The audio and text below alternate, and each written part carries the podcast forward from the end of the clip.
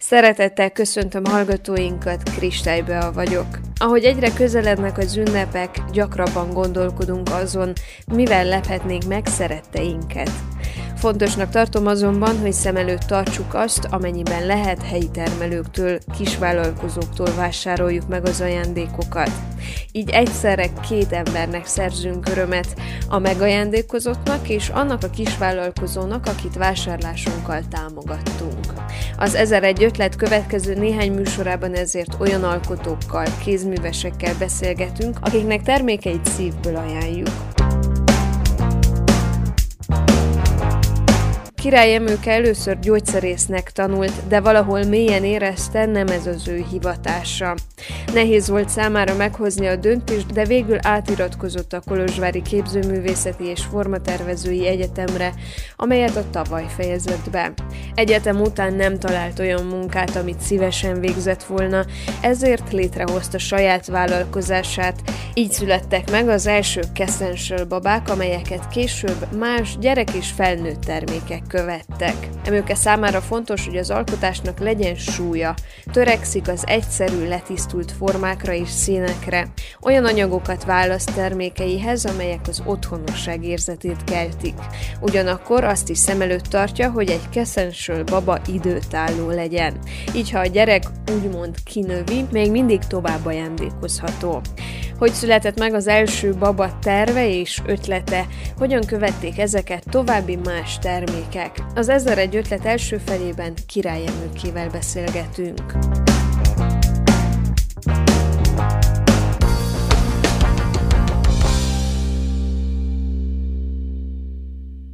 divattervezést tanultál itt Kolozsváron.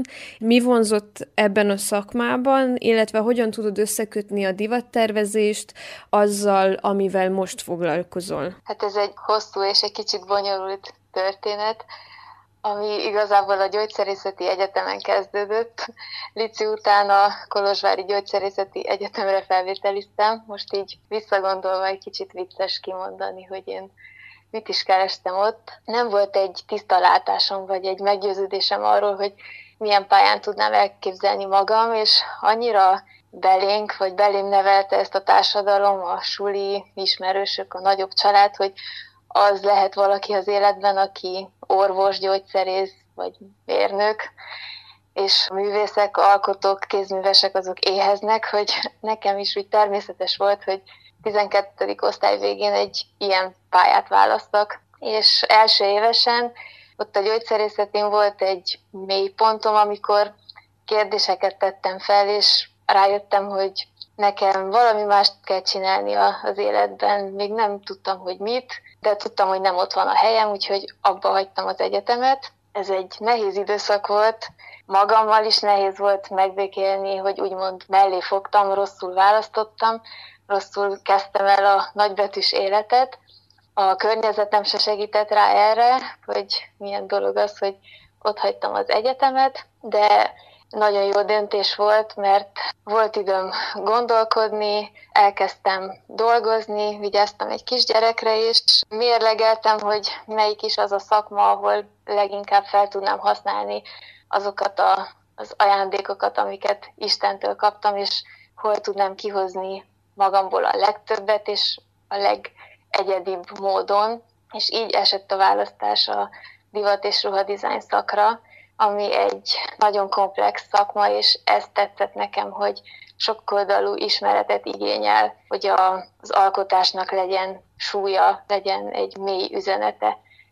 És ez vonzott, hogy itt ötvöződik a művészettörténet, a divattörténet, a rajz, festészet, különböző technikák alkalmazása a, a tervezés menetében, akkor ott van a digitális része, a programok használata, a kivitelezés, amihez megint egy másfajta látás kell, az anyagok kiválasztása, a szabásminta megalkotása, akkor ha kész a ruha, jön a, a styling, a kiegészítők, fotózás, smink, haj, tehát hogy nagyon, nagyon komplex és ez vonzott. Ott volt a nagy kérdés, hogy meg tudok-e tanulni 20 évesen rajzolni, mert a felvételin portrét kellett rajzolni. Az első lépésben melportrét fekete-fehérben, azután meg festmény volt a második próba, kezes portré, ami hát elég nagy falat ugye embereket rajzolni,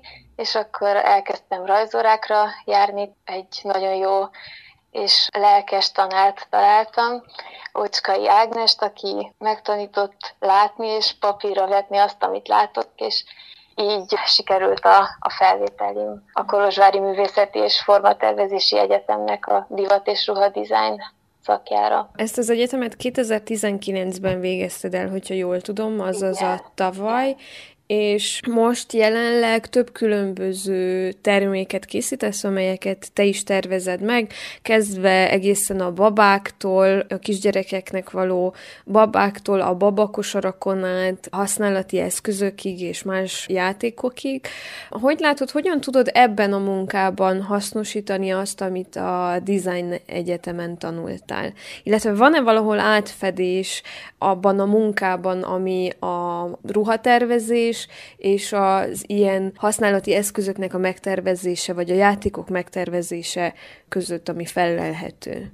Hát erre azt is válaszolhatnám, hogy nincs, és hogy nem igazán tudnám összekapcsolni magát azt, ahogyan, tehát a menetét, ahogyan megalkotok egy-egy terméket, mert valószínűleg egyetem előtt is, hogyha valaki adott volna egy fotót, hogy egy ilyen babát szeretnék, akkor ha nem is első, de pár próbálkozás után sikerült volna megvarni, de nem ugyanez lett volna mögötte, nem ugyanez lett volna az üzenete annak a terméknek, annak a tárgynak, és kellett ez az egyetem ahhoz, hogy az legyek, aki ma vagyok, kiforjon a személyiségem, a stílusom, hogy megfogalmazzam a árszpolitikámat, hogy mik is a, az elveim, amik szerint alkotok.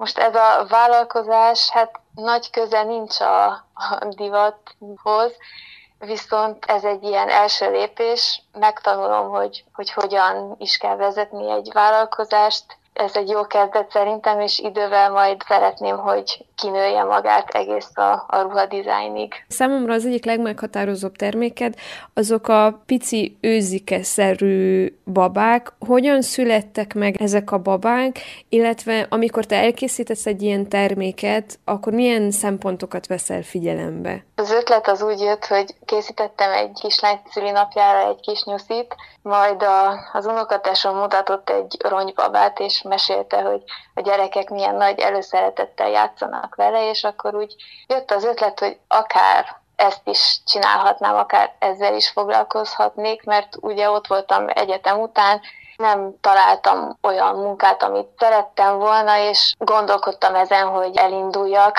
így egyedül valamit kitaláljak, egy kis vállalkozást hozzak létre, csak úgy nem tudtam pontosan, hogy milyen irányba, és akkor így jött ez az ötlet, és a babák azok nagyon kézenfekvő termékek, mert kicsik, nem kellett hozzájuk sok anyag, nem volt olyan nagy befektetés ezeket elkészíteni, és akkor kezdtem rajzolgatni pár arcot, kiválasztottam azokat, amik legsikeresebbek voltak, és így vartam meg az első babát, ami ez a kis őzike volt, őszkisasszony. Hogy hogy jön létre egy ilyen baba. A szavás mintát azt úgy egy év alatt most már mondhatom, hogy tökéletesítettem, azért változtak egy kicsit a babák. Most lassan egy éve kezdtem ezt el, és próbáltam egy minél hatékonyabb munkamenetet kitalálni, kiszabom a, a darabokat, kihímzem a kis arcocskákat, összevarrom a darabokat, majd kitömöm a babát, elkészítem hozzá a, a ruhácskát. Általában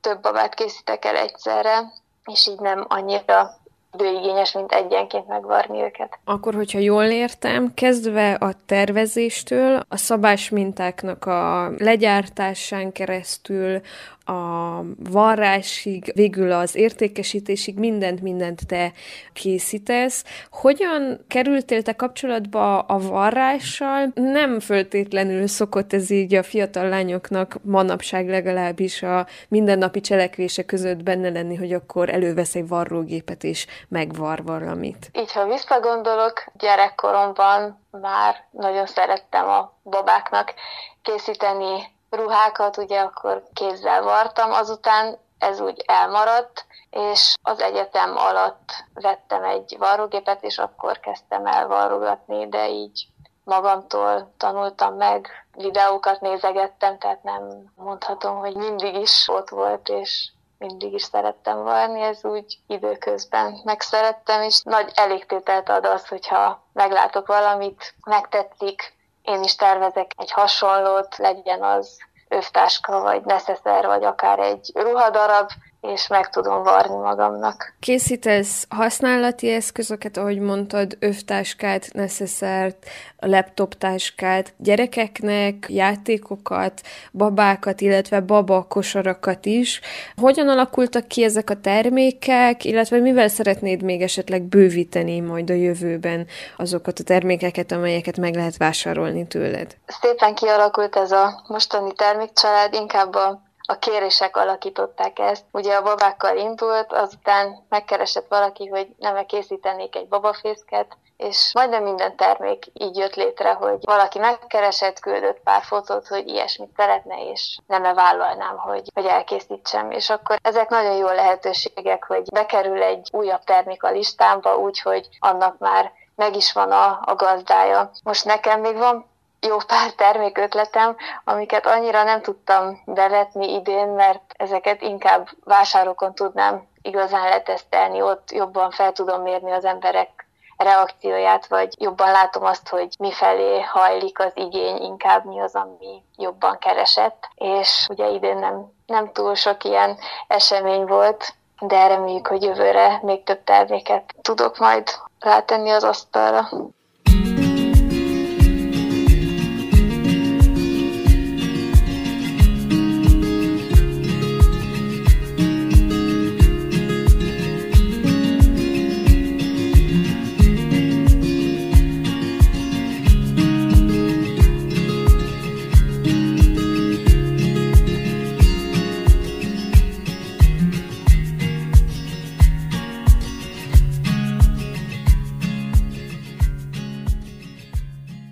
Említetted itt a vásározást, mennyiben nehezítette meg a te munkádat ez az év, hogy szinte egyáltalán nem lehetett vásárokba járni, mennyire nehezítette ez meg a te munkádat? Nagyon.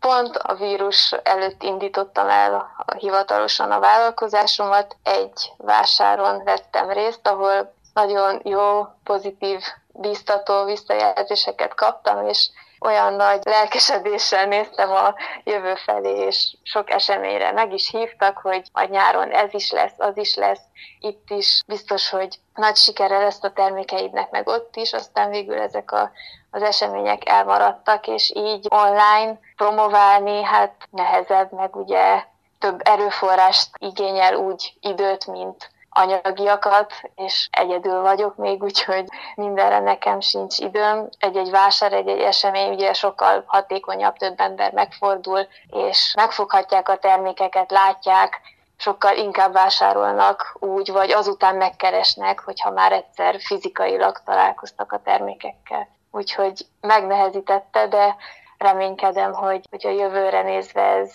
jobb lesz, mert így is sikerült fejlődni és, és árulni, úgyhogy remélem, hogyha a helyzet is kedvezőbb lesz, akkor még inkább fog ez működni. Fiatal alkotóknál, fiatal kézműveseknél látom azt, hogy életkorukból kiindulva olyan termékeket gyártanak, amelyeket ők is használnának. Legyen szó övtáskáról, vagy ékszerekről, vagy bármilyen más használati eszközről. Neked az első termékeid viszont babák voltak, kisgyerekeknek szánt babák. Más volt erre ráhangolódni, illetve téged, amikor egy ilyen babafészket, vagy amikor egy kisgyereknek készítesz babát, akkor mi inspirál? Nagyon jó érzés azt látni, inkább ezt is vásárokon lehet ugye tapasztalni, amikor gyerekek megállnak az asztal előtt, és felcsillan a szemük, valahogy jobban tudják értékelni, vagy jobban tudnak örülni ezeknek a termékeknek, mint a felnőttek. A felnőttek is értékelik persze, de más az, hogy jár neki öröm, és ugyanakkor jobban ragaszkodnak is például egy babához egy kisgyerek. Úgyhogy ez egy kicsit más, mint felnőtteknek készíteni dolgokat. Érkeztek visszajelzések, akár szülőktől, akár a szülőkön keresztül a gyerekektől? Általában mindig mosolyjal fogadják a termékeket, amikor így átadom a dobozt, például Kolozsvár területén én szoktam kiszállítani, és akkor látom azt a meglepettséget, vagy azt a wow, wow-t az arcukon, és ez mindenképp nagyon motiváló számomra, meg hogy a kapok fotókat hogy a gyerekek hogyan játszanak a babákkal, tehát ugye ez megerősít abban, hogy jó irányban haladok. Letisztult, inkább pasztás színeket használsz úgy a babák terén, mint a ruhák tervezésénél.